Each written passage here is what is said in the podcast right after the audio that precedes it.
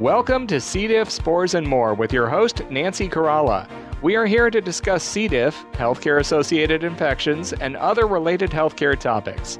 Now, here is your host, Nancy Corrala. Welcome to C. diff, Spores, and More. I'm your host, Nancy Corrala, here to welcome you to the ninth Annual International C. diff Conference and Health Expo, November fourth and fifth, two thousand twenty-one. Enjoy the episodes. Acurex Pharmaceuticals is developing a new class of antibiotics for infections caused by bacteria listed as priority pathogens by the W H O, C D C, and F D A. These include C. diff and a variety of gram-positive infections and their candidates. To view investor information, see case studies, news, and online media, visit acurx pharma dot com. Acurex Pharmaceuticals is the audio sponsor of the ninth Annual International C. diff Conference and Health Expo. Visit acurx pharma dot com. Acurex Pharmaceuticals. We're now going to shift gears and discuss our youngest population, the pediatric population. Uh, I'm so happy to have a panel discussion for this. We have a wonderful group for this discussion, including Doctor Tom Sandora, Professor of Pediatrics at Harvard Medical School, Doctor Larry Kociolek, who is an attending physician at the Ann and Robert Lurie Children's Hospital in Chicago, and Doctor Mary Beth Nicholson, who's an assistant professor of pediatrics at Vanderbilt University Medical Center. They're going to be discussing the recent developments in diagnosis, treatment, and prevention of C. difficile infection in children. Thank you all so much for being here. Great. Thank you so much. So we will have a little bit of a different format here. Instead of uh, PowerPoint slides and, and a presentation, uh, we thought uh, covering pediatric C. diff would be more effective in a, in a round-robin format. Um, traditionally, pediatric C. diff research has lagged behind that in adults. Um, however, the last few years there's been a lot of developments, including the first um, pediatric-specific guidance included in, in the I D S A and SHEA guidance for C. diff management. Uh, the first F D A-approved drug for C. diff, fidaxomicin, um, ha uh, was approved over the last several years, and we've had uh, just a, a tremendous amount of work in fecal microbial transplantation uh, in the pediatric population as well. And so uh, I will um, moderate here a, a, a question and, and answer format with Doctor Sandora and Doctor Nicholson, and I also encourage questions from the group that we'll also address during the course of the talk. And so my first question is, is directed to, to Doctor Sandora. Uh, what are the important differences between adults and children in regards to the epidemiology and clinical characteristics of C. diff infection? Yeah, thanks so much. I'm very happy to be here for this discussion. Um, I'll mention a few differences between adults and children when it comes to C. diff. Um, the first is that the frequency of infection is lower. So in adults, the incidence of C D I Um, is about, it's, it's more than one hundred cases per one hundred thousand people. This is based on C D C data from two thousand eleven to seventeen. In comparison, in kids, the incidence is about thirty-five cases per one hundred thousand people. So it's, you know, a third of the rate. Um, and that's data from two thousand eighteen from the Emerging Infections Program uh, surveillance data. Um, another interesting feature in kids is that um, the bulk of the disease is community acquired rather than healthcare acquired. So um, of that thirty-five cases that I mentioned, about twenty-six of them per one hundred thousand are from community-associated disease, and only about nine per one hundred thousand is from healthcare-associated disease. And that's um, something that's pretty interesting we could talk about in the Q and A if people want. There, but C. diff uh, is present in multiple sources. Uh, it's in the water and soil and food, and so um, there's clearly exposure going on outside of healthcare, but that seems to be the most important uh, exposure source for children. Another big difference is that um, severe disease and, and um, severe outcomes are much less common in kids than they are in adults, so things like colectomy or death um, happen much more rarely in children. But they do happen. I've certainly seen kids with C. diff who had to have a colectomy. I'm sure my co-panelists have seen kids with severe disease as well. Um, so it, it's, it's important to still think about this as an important disease for children. Um, we did a study where we showed that among hospitalized kids, if you have C. diff, Uh, it increases the length of stay by four days, and it increases the cost of hospitalization by just about two thousand dollars. So I think it's still a very important disease for children um, and one where we should still um, target prevention efforts. One thing that's similar between adults and kids is that um, recurrence frequency is similar. So after the first episode, it's about a ten to thirty percent um, chance of having a first recurrence, and that's um, in the same range for kids as it is for adults. So um, maybe I'll ask Doctor Kociolek and to take the next one, which is um, how do infants differ from older children? Yeah, that's a, that's a great question. I, I think that's where C. diff clinical care and research really stands out in the pediatric population, is how different infants are uh, related to older children. We, we know that in, in general in medicine that there's certainly differences in susceptibility and presentation and, and risk of certain diseases over the course of the lifespan. Um, but this, the differences between infants and, and older children really is, is fairly dramatic. And so what we've known, and we've known this actually for decades, um, C. diff was actually first identified in, in newborn um, babies uh, in, in the nineteen thirties. Uh, at, and they did a sort of an early microbiome study where they cultured stool from ten babies every day for the first ten days of life. Uh, and, in, and in four of those babies, they found this, this bacteria that was anaerobic. It was difficult to grow um, uh, in the presence of oxygen, and, and that's why they called it Bacillus difficile. It wasn't for another four decades that Doctor John Bartlett identified it as the cause of antibiotic-associated diarrhea, and at which time it was renamed Clostridium difficile, and it's since been renamed Clostridioides difficile. Uh, and so this, in those babies in the nineteen thirties, they didn't have any symptoms. They weren't sick, but they still found C. diff. Um, now we know, you know, eight decades later now, um, nearly ninety, ninety years later, uh, that um, babies will be frequently colonized with C. diff strains that can cause disease. And so if we culture stool from babies um, serially over the first year of life, at least half of the infant population will test positive for C. diff uh, bacteria and the types of strains that can actually produce toxin under the right conditions. And in many or most, if not all of these babies, C. diff is actively producing toxin in the guts of, of these infants. Despite finding C. diff and finding high, high um, concentrations of toxin, uh, babies in the first year of life are, are uh, essentially never symptomatic because of C. diff disease. They might have a diarrheal illness and also have C. diff in their stool, um, but treating them doesn't make them any better, um, suggesting that there's really no causality there. And so we, we don't really know why infants are Um, not susceptible to disease despite having this high colonization rate, but there's several hypotheses. Um, one was that, that thought that perhaps mothers are immune to C. diff and, and the toxins, and they pass on this immunity to baby through the placenta. Um, the reason this doesn't really make a whole lot of sense is because babies um, seem to be protected against C. diff for at least a year, if not longer, and in most cases of infections being um, uh, protected against in the infant from mom, that susceptibility wears off usually by about six months of life. Further, that it's a universal finding. All babies essentially are, are resistant to the effects, and, and you wouldn't expect one hundred percent of moms to be able to pass on that immunity. Um, our group, um, subsequently, we have tested to look for antitoxin antibodies in the cord blood uh, of, of, of um, mothers after following delivery. Uh, and uh, while we do find neutralizing antibodies in, in a few of those uh, mothers or infant mother pairs, uh, it's only a minority, and so that doesn't seem to be the case. The receptor hypothesis is an attractive hypothesis. This is um, suggesting that there's something different about the receptors for the C. diff toxin uh, that babies have, um, I'm sorry, that older children have that babies do not. Um, there's some animal data that, that have looked at, at uh, infant and adult rabbits and, and found that, that infant ileal tissue can't bind C. diff toxins uh, when, when looking at um, some uh, immunohistochemistry on, on pathology. Um, this hasn't yet been proven in humans, but it does make some physiologic sense, although we don't really have a mechanism of why there'd be some sort of developmental expression and what the trigger would be to start expressing that later in life. Um, more recent data suggested that perhaps bile acids can impact the structure of toxin, and then that structure can reduce its ability to bind a receptor. Um, that's a new hypothesis that's being um, investigated and, and needs um, further study. Um, but this is important to note because it does impact how we manage babies that have diarrhea. And the Infectious Diseases Society of America have said if you're under the age of one, you should not be tested for C. diff, period, because the likelihood of disease is so, so low. Uh, you end up finding it in half the babies, and then those babies end up getting uh, antibiotics unnecessarily. Uh, in children be, uh, between the ages of one and two, it's less clear. Um, it's suggested that those um, babies are tested for C. diff if you can't find another cause of their diarrhea, and they consider treatment if it's positive.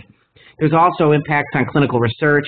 Um, while as a pediatrician we always support clinical research of, of therapeutics in babies, it doesn't really make a whole lot of sense to enroll babies in clinical trials if, if they're not susceptible to the disease. And there's some ethical questions there, and, and several giants in our field, including Doctor Wilcox, who presented earlier, uh, ha have written about this and, and challenged the need to study um, new C. diff therapeutics in infants.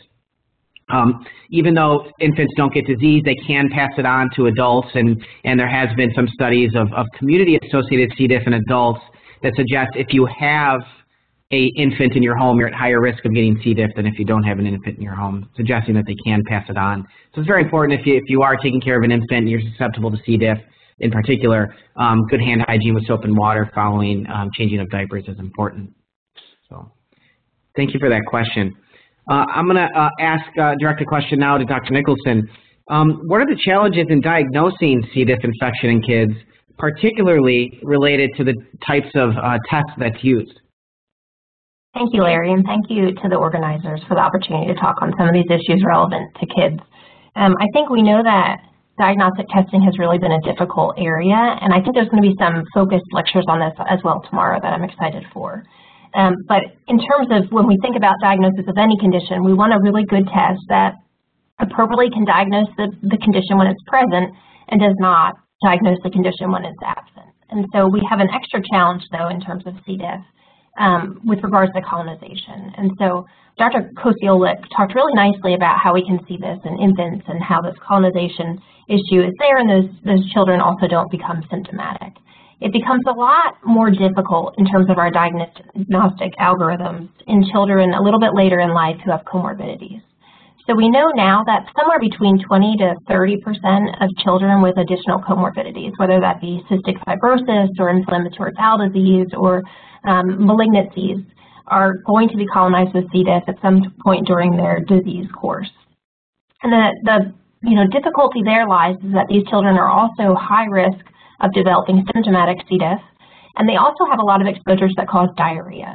So we may not care as much when they're colonized and asymptomatic, but what happens when the child with cystic fibrosis gets an antibiotic, or the one with um, malignancy gets chemotherapy, which causes diarrhea, or the I B D child has a flare, is when we test in these patients, we have a lot of difficulty understanding which of those are truly symptomatic from C. diff and warrant therapy versus those that have symptoms from another etiology and are simply colonized with C. difficile. And so it's been one of the really main challenges in recent years is differentiating that. There's been changes in how we diagnose C. diff as well, and I'm going to walk through some of those um, because I think that context is important. So prior to around two thousand twelve, two thousand thirteen, most of our tests were based on the presence of toxin, usually through ELISA-based methods. And these worked um, okay, but they had some limited in terms of their sensitivity, and they also then required patients bring in multiple samples. So in general, a patient would have to bring in three separate stool samples, and if any one of those was positive, we would say they had a C. diff infection. Around two thousand thirteen, two thousand fourteen, most centers moved to a P C R-based assays, and they had increased sensitivity and specificity and required a single sampling. And so centers were eager to move to this type of testing. Uh, unfortunately, soon after that testing, we noticed that we were detecting significantly higher rates of C. difficile infection. So um, some hospitals reported rates that were normally nearly twofold what they had reported prior to this change in testing. In addition, a really important study was published around two thousand fifteen um, that looked at the rates of complications, and they found that if you were only P C R positive but not toxin positive, your risk of having a C. difficile associated complication was nearly non-existent. And so this caused some concern, and the I D S A, appropriately in their guidelines, mentioned that there were some difficulties in what was the appropriate best test. And so based on this, they, met, they recommended some additional um, two-test algorithms. And so a lot of centers have moved to these. The authors of this I D S A update were really appropriate in, in noting the limitations and that this is preliminary guidance, but recommended that most centers move to two-step testing. And so we decided here at Vanderbilt to see, is that two-step testing really good at differentiating children with colonization versus those with symptomatic disease? And so we enrolled kids that were colonized and asymptomatic but tested positive for C. diff, and then we had children who had clear kind of symptomatic C. difficile um, disease, and we required them to have an acute onset and diarrhea greater than three bowel movements. So we really had pretty strict criteria. And then we had all of them were P C R positive, and then we applied toxin to their stools to see, are these two-step algorithms working, or at least is this one two-step algorithm really helpful to differentiate colonization and disease in these children? And what we found is it really wasn't. So we had high rates of toxin production even in these colonized asymptomatic children, um, and they were uh, colonization, they were toxin rates that mimicked those that were symptomatic. And so I think we're still really in an area that we don't have the best diagnostic test, Um, probably for anyone, but particularly in our pediatric population with comorbidities. And so I would say what I do personally is I really go back to the patient. Those clinical symptoms for me as a pediatric gastroenterologist are really important. Do they have the acute onset diarrhea? Are they on laxatives, which makes their diarrhea more likely from something else? Or are they um, have a risk exposures that make sense for them to develop symptomatic disease? And so I talked about some of the limitations in current testing. Um, but Doctor Sandora, I'm curious, what's on the horizon in terms of some new diagnostics? Yeah, thanks. So we, um, we've been interested because of the challenges that you just described in thinking about whether there is a different way to approach the diagnosis in kids. And um, this, we've been doing some work led by uh, Doctor Neera Pollock, who's the Associate Director of our Microbiology Lab here at Boston Children's. She and her team developed a novel diagnostic assay that is basically an ultra-sensitive and quantitative way to measure toxin concentration in stool. So it's based on this very interesting technology called single molecule array, or S M O A, where you can basically efficiently capture and label single proteins on paramagnetic beads, and then you can detect them in uh, these arrays of femtoliter-sized wells. So um, it's just so much more sensitive. It's about a thousand-fold more sensitive than conventional ELISA.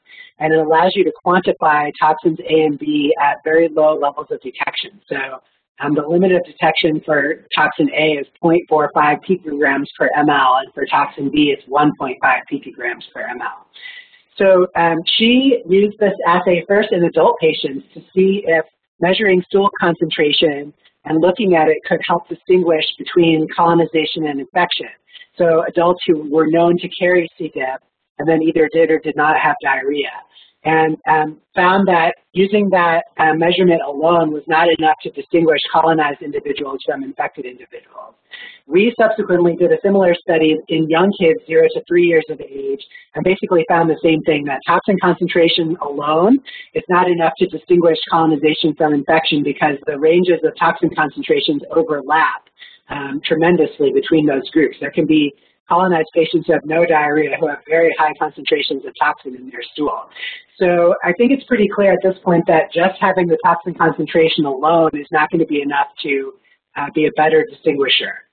Um, in adults, they also looked at some blood cytokines that are basically evidence of inflammation, so things like G C S F, T N F alpha, I L six. And Doctor Pollock found that in adults with C D I compared with colonized adults, the levels of those cytokines in the blood were higher, significantly higher, and suggesting that maybe that could help um, in, in terms of thinking of a marker of infection. We tried to look at that in, a, in, a, in the same study that I just talked about, but we only had a very small sample size of kids who had blood samples available. But we did actually see a similar pattern for G C S F and T N F alpha. So the thought right now is, you know, maybe we need some sort of a multi-analyte panel that might include maybe the toxin concentration, but also other markers of inflammation. Um, and maybe that might be the way to help distinguish in people who we know are either N A T positive or toxin positive, to distinguish if they have diarrhea, whether it's really from C. diff or whether it's from some other alternative cause. So we certainly don't have an answer to this approach yet, but um, there's definitely an interest in trying to find better ways To, to figure out this issue of who's colonized and who has infection, because it's such a conundrum, especially in younger kids, but really throughout all ages for C. diff. Um, so Doctor Nicholson, I'll ask you um, if you could tell us a little bit about F M T in children. What's the current status, and what are some of the short-term and long-term known and unknown side effects of doing F M T in kids? Thanks. So there's, um, I think there's multiple kind of updates in this area, so I'm excited to share some of this with you all today. So you know, we know, we've known for quite some time that the use of F M T can be really effective for the treatment of C. difficile, particularly recurrent, but also severe in adults. And we've had some case studies and, all, and kind of small case series in, in pediatric patients, um, but we were excited to publish the largest series of uh, pediatric patients. We had over three hundred seventy children who had undergone F M T for a diagnosis of C. difficile infection. And so we were able to, to demonstrate really good um, effectiveness in that group. So we had an overall success of preventing future recurrences of about eighty-seven percent, and that was published um, just the other year in two thousand nineteen. So we were excited to see really good um, effectiveness outcomes, and we also saw really good safety outcomes. So in that uh, group of over three hundred seventy patients, we only had two severe adverse events that were felt to be potentially related to F M T, and those were mainly related to the procedural aspects. Um, but kind of how everything goes in terms of infectious diseases, we know it's an evolving landscape. And so since we published that initial report, there have been some additional safety concerns that I do want to mention.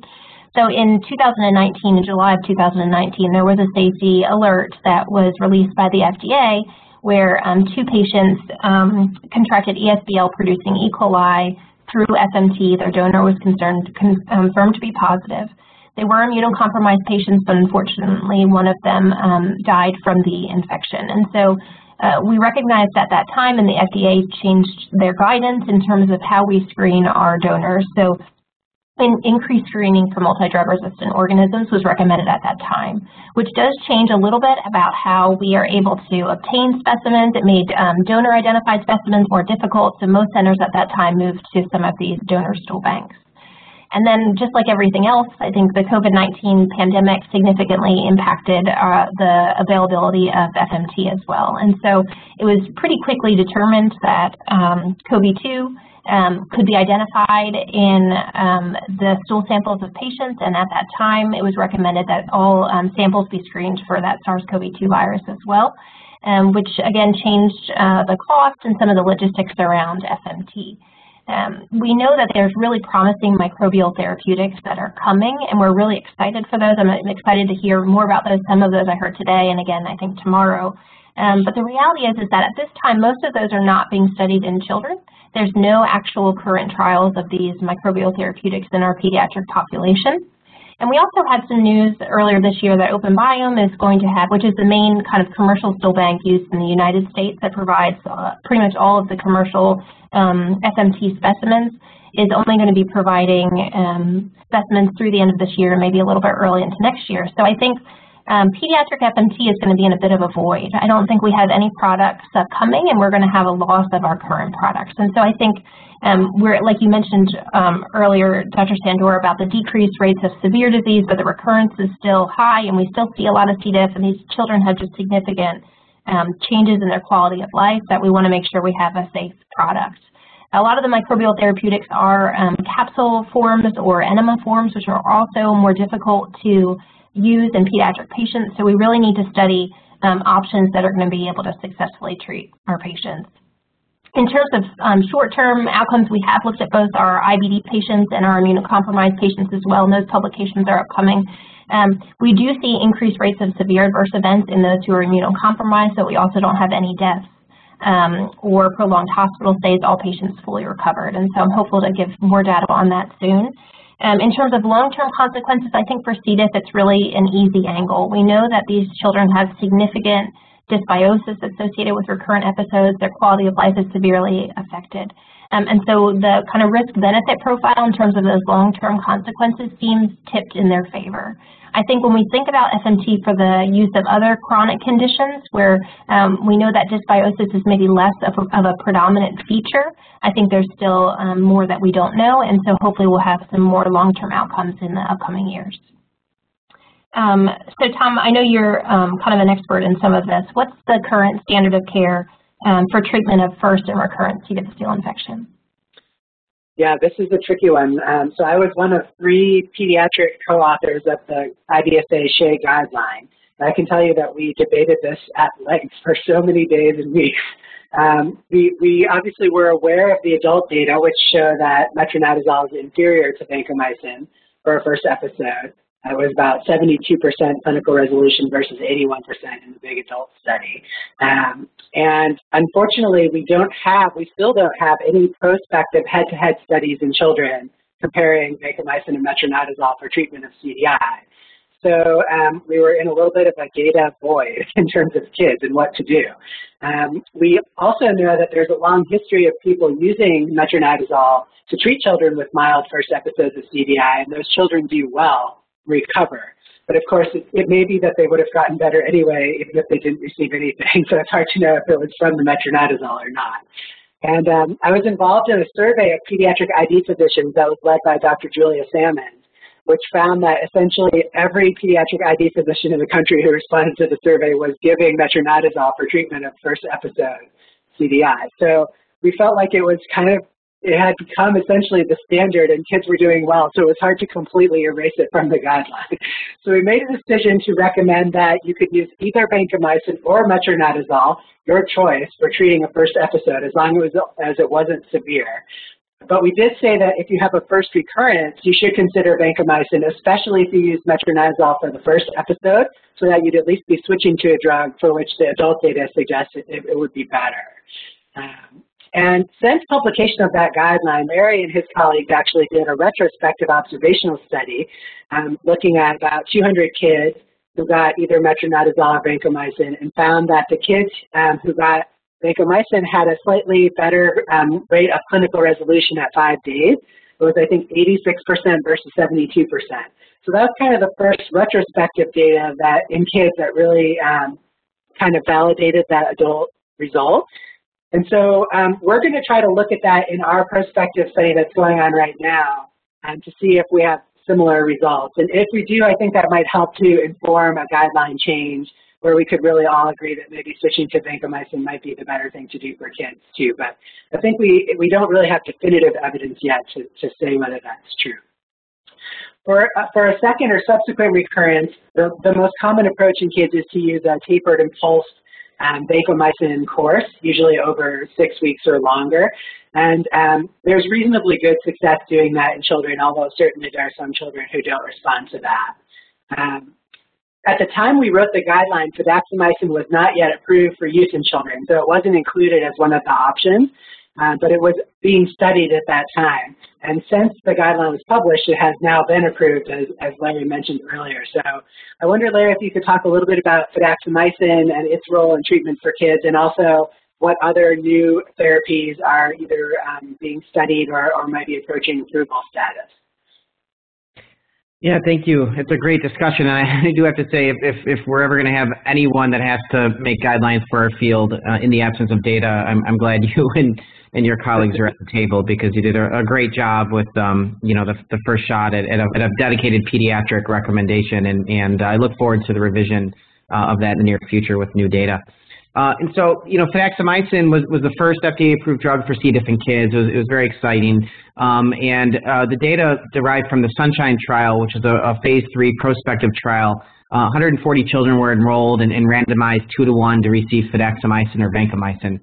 Um, with the, the, the frequency of colonization in kids, it's always difficult, particularly when using P C R, um, as uh, was discussed prior, to ensure that who are enrolling actually have C. diff infection and not C. diff colonization with another etiology. And so they appropriately excluded kids who had rotavirus and uh, children with inflammatory bowel disease who um, their diarrhea can be multifactorial and very difficult to attribute.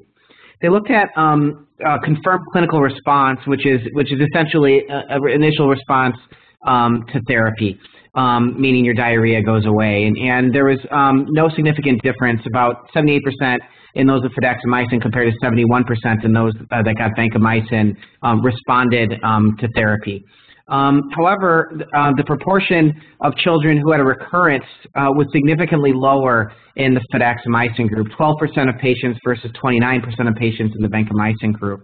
Um, that data were analogous to adult data um, that came out several years prior um, that showed, um, not surprisingly, because fidaxomicin is a narrow-spectrum drug, um, that um, the um, um, healthy microbiome is less impacted.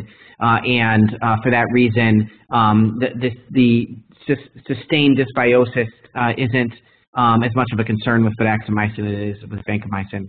And so now it is F D A approved. There's a suspension uh, and tablets that are available. Um, we, we haven't yet figured out how best to use it, um, particularly in a cost-effective fashion in the pediatric population. However, we should be mindful that, you know, the main advantage of fidaxomicin is its narrow spectrum, and so we may not get um, that, you know, the bang for our buck in, in kids who, for example, are getting um, concomitant antibiotic therapy, particularly broad-spectrum, high-risk antibiotics like quinolones and cephalosporins. Um, you know, the, the, the relative benefit might be limited. Um, so future research uh, has yet to look at that. Um, Vezeltuximab is, is, a, is a monoclonal uh, antibody uh, against toxin B that was F D A approved in adults, um, and it should reduce the risk of recurrent C. diff infection. There's a phase three trial in kids currently ongoing, and we uh, hope to have data from that soon. Um, there may be uh, a particularly important role uh, for that in, in children who are immunocompromised and may not develop a um, immune response themselves, and so we look forward to those data. Ridinilazole, uh, and just to, for full disclosure, I'm, I am a, a site investigator for the ridinilazole phase three trial, um, uh, but that's also a narrow spectrum antibiotic um, that has a novel mechanism by binding to C. diff D N A and is bactericidal for that reason. Um, in phase two studies in adults, it was shown to have uh, a, a more frequent rate of sustained clinical response in vancomycin, um, but there's a phase three trial uh, ongoing um, uh, in uh, adolescent patients um, currently, and so we look forward to data from that. You know, given what Doctor Nicholson had mentioned about F N T and, and the fact that most of the side effect adverse events are related to the procedure uh, and the limitation in, in limitations in human-derived products and emerging pathogens, I am very excited about some of these microbiome-based products um, that are not yet in clinical trials in kids, but I think, think certainly could have a role and, and offer an, an important advantage over um, uh, uh, F M T that uh, requires, you know, sedation and colonoscopy and, and other procedures. Um, so um, finally, I, I think uh, ultimately, in pediatrics, vaccines are our our jam. That that's that's sort of what we're known for, right? Preventing disease in kids over the course of the lifespan. Um, vaccines are in phase three trials uh, in uh, adults, and, and ultimately, we look forward to identifying, you know, what populations may benefit from clinical trials uh, uh, in the pediatric population for vaccines, and, and how we can prevent uh, have primary prevention for C. diff in the future. So we're at our time. Um, I don't see any questions in the Q and A, uh, but if any are typed in there, um, I'm happy um, uh, to address them by text. And I just want to thank uh, my co-panelists uh, for being here and, and going through the state of the art in pediatric C. diff infection. You know, thank you, all three of you. This was awesome. Um, I learned a ton, and I appreciate just a great pace and everything else. I'm going to ask you fifteen seconds each. New diagnosis of C. diff, seven-year-old. What are your treatment options? Tom, you want to start us? Yeah. I, I think I would probably give vancomycin. Okay. The first episode, yeah. Got it. Go yeah, I'm, I'm I'm moving there, and and um, you know, I would describe, I would I would talk about the risks and benefits with with the patient, and and um, ultimately, I think as an antibiotic that's not absorbed, um, that that's better tolerated in terms of abdominal pain. Um, uh, and um, shown to be more effective in terms of resolution, I, I think vancomycin really should be first line. Um, okay. And uh, the, the, the main limitations would be cost, uh, and, and it, that, that is four times a day versus three, and so those are some of the things I would talk to the family about to ensure that there's no issues. Perfect. And Mary Beth? My only difference is that as a G I physician who takes care of a lot of patients with I B D, I like the, some of the anti-inflammatory properties that I get with metronidazole in that patient population. But I am, I'm hopeful that at some point we can move fidaxomicin up in the algorithm. I really like some of these narrow spectrum therapeutics, and I think their potential in terms of preventing additional recurrences is really exciting. Awesome. You know, it's, it's interesting because in the I B D literature in adults, we favor vancomycin um, due to cost, uh, con, you know, constraints with regards to fidaxomicin, which I personally believe is, is less of an issue now than it was previously. Well, I want to say this was awesome. Thank you so much, guys. Tremendous crash course. Within thirty minutes, we covered everything. So thank you, thank you, thank you. So we're now going to shift gears, um, and we're going to talk about the microbiota and reducing rates of recurrence. Uh, I want to introduce Doctor Ken Blunt. He is the Chief Scientific Officer at Rebiotix, Incorporated, a Ferring company. Ken will be providing an introduction to microbiota and microbiota restoration for recurrent C. difficile infections. Ken, thank you so much for being here today. Thank you, Paul. Um, one second, I'm going to see if I can get a pointer here on this. It kind of works nicer with a pointer. Um, I don't see it coming out, but that's okay. Let's go ahead. Um, thank you, Nancy, and thank you, everyone, for joining. Um, really excited to, to share with you. Um, basically, we're going to switch gears and talk more about the science behind the microbiota, why it's important, and why it's relevant for, for C. diff infections. Yeah, I think I've almost got my laser pointer. Um, so we've talked about the microbiota and the microbiome. Um, Doctor Khanna gave us a very nice overview of this, but we all have a microbiome or a microbiota, and what does that mean? We use the word a lot, but it means the microorganisms that live in and on our body. Um, that's skin, that's gastrointestinal, that's urogenital, and the microbiome is a slightly different word, which means the collective genetic signature of all those organisms. Now, these are important to a lot of different facets of our health, but as we've talked about today, they can also be, the, the microbiome and the microbiota can also be critical to diseases and how we treat diseases and new approaches. Good example is C. diff infections that we're talking about um, during this conference. So I want to get a little sciencey on you here, because we often throw around terms and names of bacteria.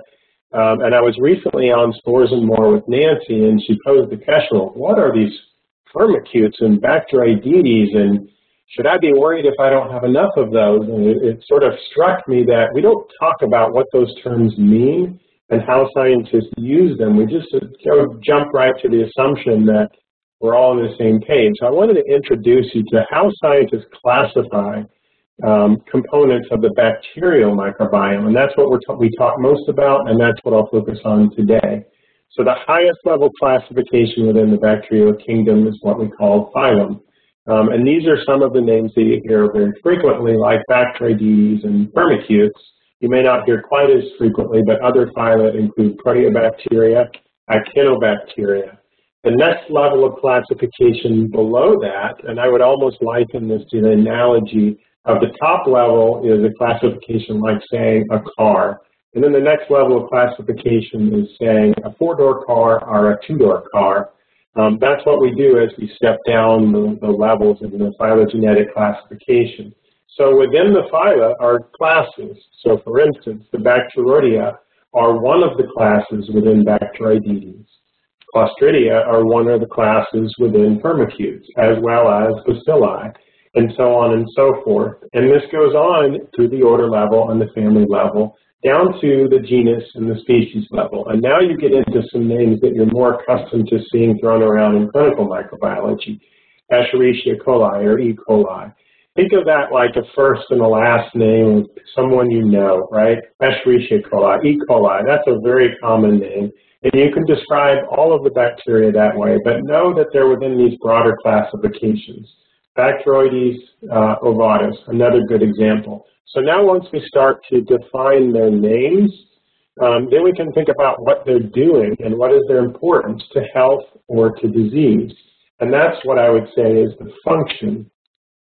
Um, so for instance, Bacteroides ovatus, it's a healthy, it's a, considered a healthy part of our microbiota within the Bacteroidia class and the Bacteroidetes phylum, and it really contributes to digestion, metabolism, immune function, et cetera. And now, on the converse side, there's bacteria that are very clearly considered a pathogen. Clostridioides difficile, or C. diff, is clearly a pathogen. And then there are some that sort of bridge the gap or are in between. E. coli is a good example of that. E. coli is a, is a common component in a small proportion of many of our microbiota. Um, but if it gets too, too much E. coli or certain types of E. coli, it can then become a pathogen. And so it's very important when we start to talk about the identities of these bacteria that we also think about what they're doing and what is their importance to the health or the disease state we're talking about. And then the next question is, well, how do we know what's in a given person's microbiota at a specific time? And what the way that scientists ask this question is by taking uh, stool samples. Actually, why don't we go back? Why don't we just sort of bridge the gap here and, and talk a little bit more about one one micro, microbe or bacteria in particular, Clostridioides difficile. Um, this is one that this whole conference is focused on, so I wanted to spend a little bit more time on the biology. Um, it's what we call a spore-forming pathogen. That means that it can make what is called a spore. It's kind of like a seed. If the going gets rough, spore-forming organisms can form a little seed inside themselves that contains all of its genetic information, but it's really tough to break, and it's very resistant to bad conditions. It's resistant to antibiotics. It's resistant to cleaners. This is why we all talk about different ways to, to manage spread of C. diff in the hospital, because it's tough and it's resistant.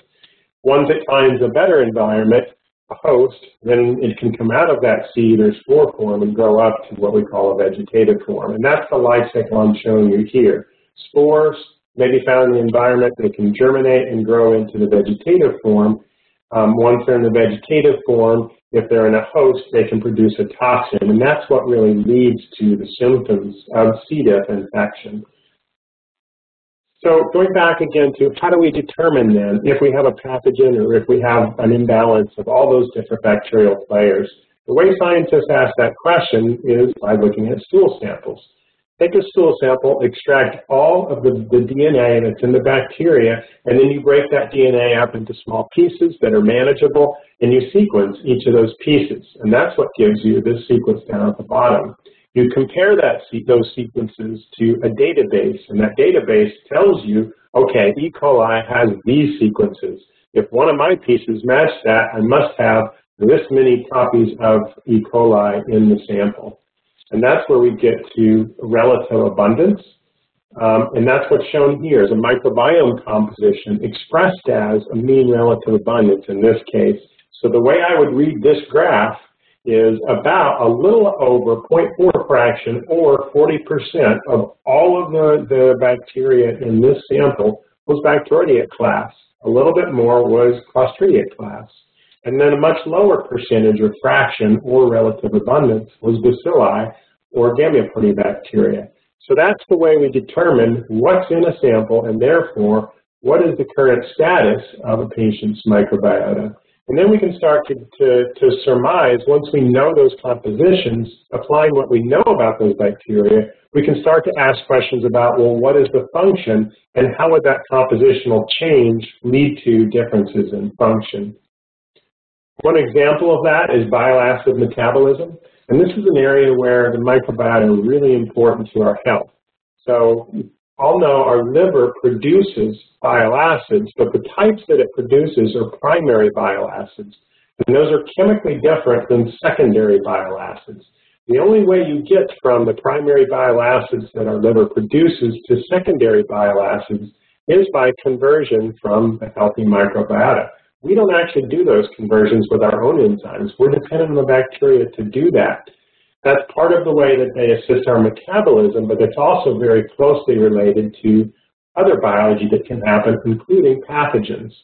So for example, um, the life cycle I showed you for C. diff earlier very closely ties to bile acid metabolism, in that primary bile acids actually promote germination and growth of C. diff, whereas secondary bile acids inhibit germination and growth of C. diff. So you can imagine that if we could start to understand when a patient has one or the other predominance of primary or secondary, we could get a guess as to whether that environment is conducive or inhibitory to C. diff growth. And then you can extrapolate that to say if a patient was in a situation where their microbiota and therefore their bile acid composition were conducive to C. diff overgrowing, then you would want to restore both the microbiota and the bile acid to a state that really is inhibitory to C. diff. And that's really the case of microbiota restoration, case four, microbiota restoration. So now let's go back to C. diff. This is, this is a review, but I want to just emphasize a couple of points. Very often, C. diff infection first occurs because of a broad spectrum antibiotic that disrupts the microbiota, and as I just showed you, that can then disrupt important metabolism or other functions that promote C. diff to grow. And then if patients are exposed to the spores that I talked about, those spores can move in, they can germinate and grow and produce toxins. And then that patient has primary C. diff.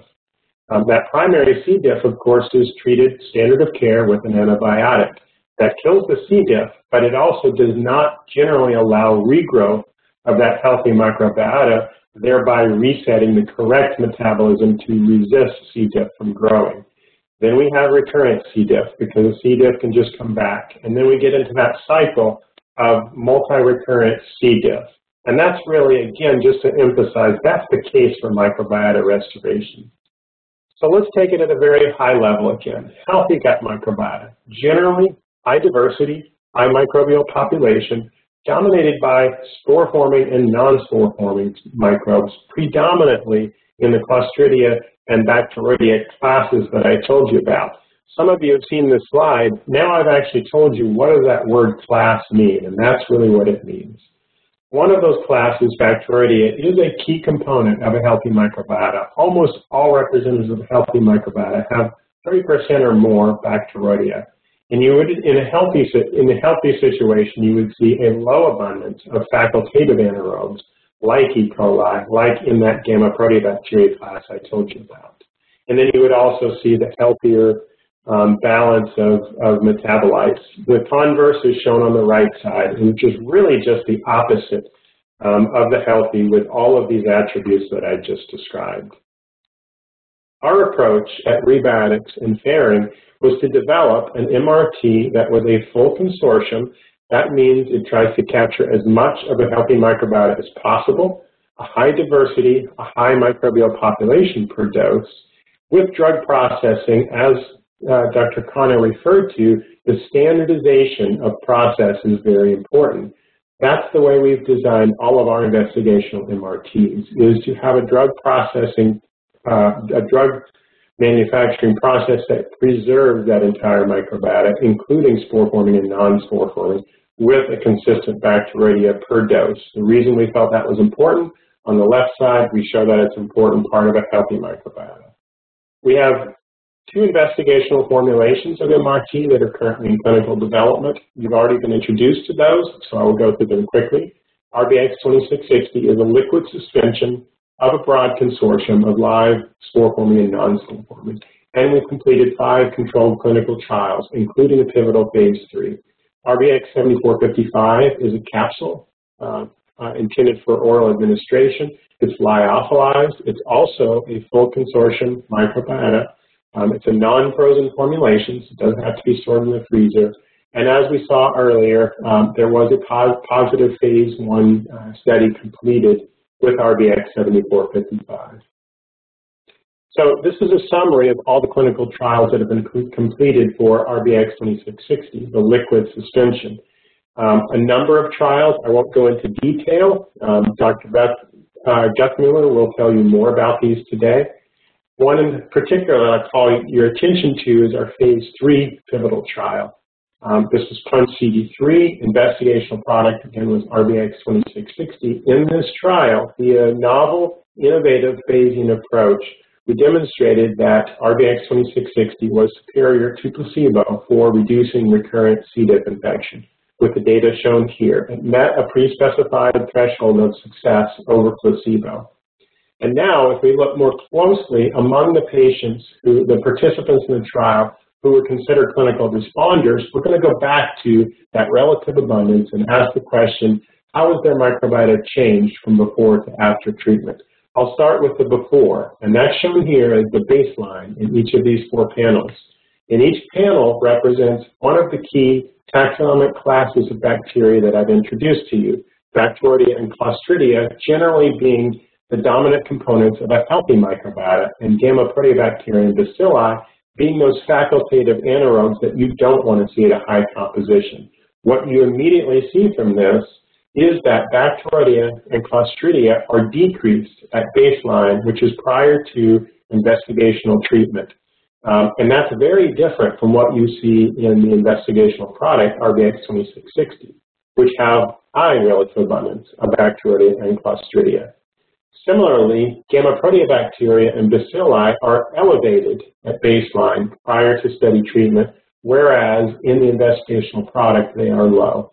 Um, as soon as seven days after treatment, um, you start to see a shift from those baseline compositions towards the R B X twenty-six sixty composition, which is representative of a healthy composition.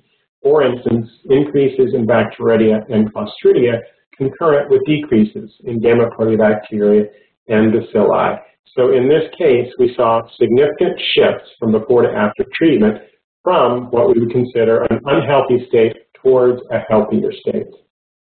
In addition, we looked at the bile acid compositions. I introduced to you earlier that primary bile acids promote C. diff growth, um, whereas secondary bile acids inhibit. At baseline, before investigational treatment, predominantly the patients had, the study participants had primary uh, bile acids with a lower abundance of secondary. Again, as soon as one week after uh, investigational treatment, the bile acid composition had shifted predominantly toward secondary bile acids, and that continued out to at least eight weeks in the study. We now have data that we presented at I D Week showing out to six months. So we see this consistent restoration of microbiotic compositions from unhealthy toward healthy, as well as metabolite compositions from unhealthy towards healthy. And all of this is simply a model for how we approach both clinical and what we like to call translational, or simply put, the science of how microbiota restoration can occur and can tie directly to the clinical outcomes that we see in our trials. So just to summarize, every person carries an extensive and diverse community of microbiome, of, of microbes. Uh, and now I hope you've taken away from this a little bit more behind the curtain about how we name those and how we classify those microbes and why they're important and what some of their functions are. And that should then lead to the second conclusion here, is that the community that's present in a patient or in a person can really affect the biology of a lot of things, but most pointedly for this conference, C. diff infections. What I've also shown you is multiple investigational M R T that are intended to restore a healthier microbiota, in this case to reduce recurrent C. diff infections. And I've also shown you that in multiple clinical trials, that's precisely what we see. The clinical outcome is reduction of recurrent C. diff infections, and then the scientific outcome is a very clear restoration from unhealthy to healthier microbiota and metabolite compositions. So I thank you for your time today. I hope Hope to engage with you again soon and answer as many questions as you like. Thank you. Ken, wow, thank you so much. You know, what I really enjoyed about your presentation was you took us back to the roots. You took us back to definitions. You took us back to some of the terminology that we might take for granted but others might not understand.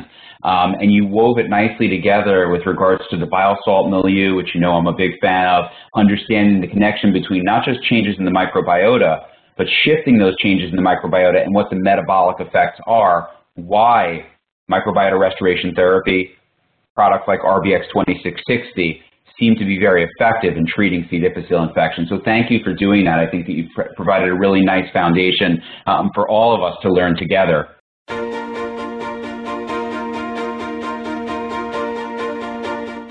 Thank you for tuning in this week for C. diff, spores, and more. Be sure to join your host, Nancy Corrala, again next Tuesday at ten A M Pacific Time, that's one P M Eastern Time, for another edition of our program on the Voice America Health and Wellness Channel. None of us can do this alone. All of us can do this together.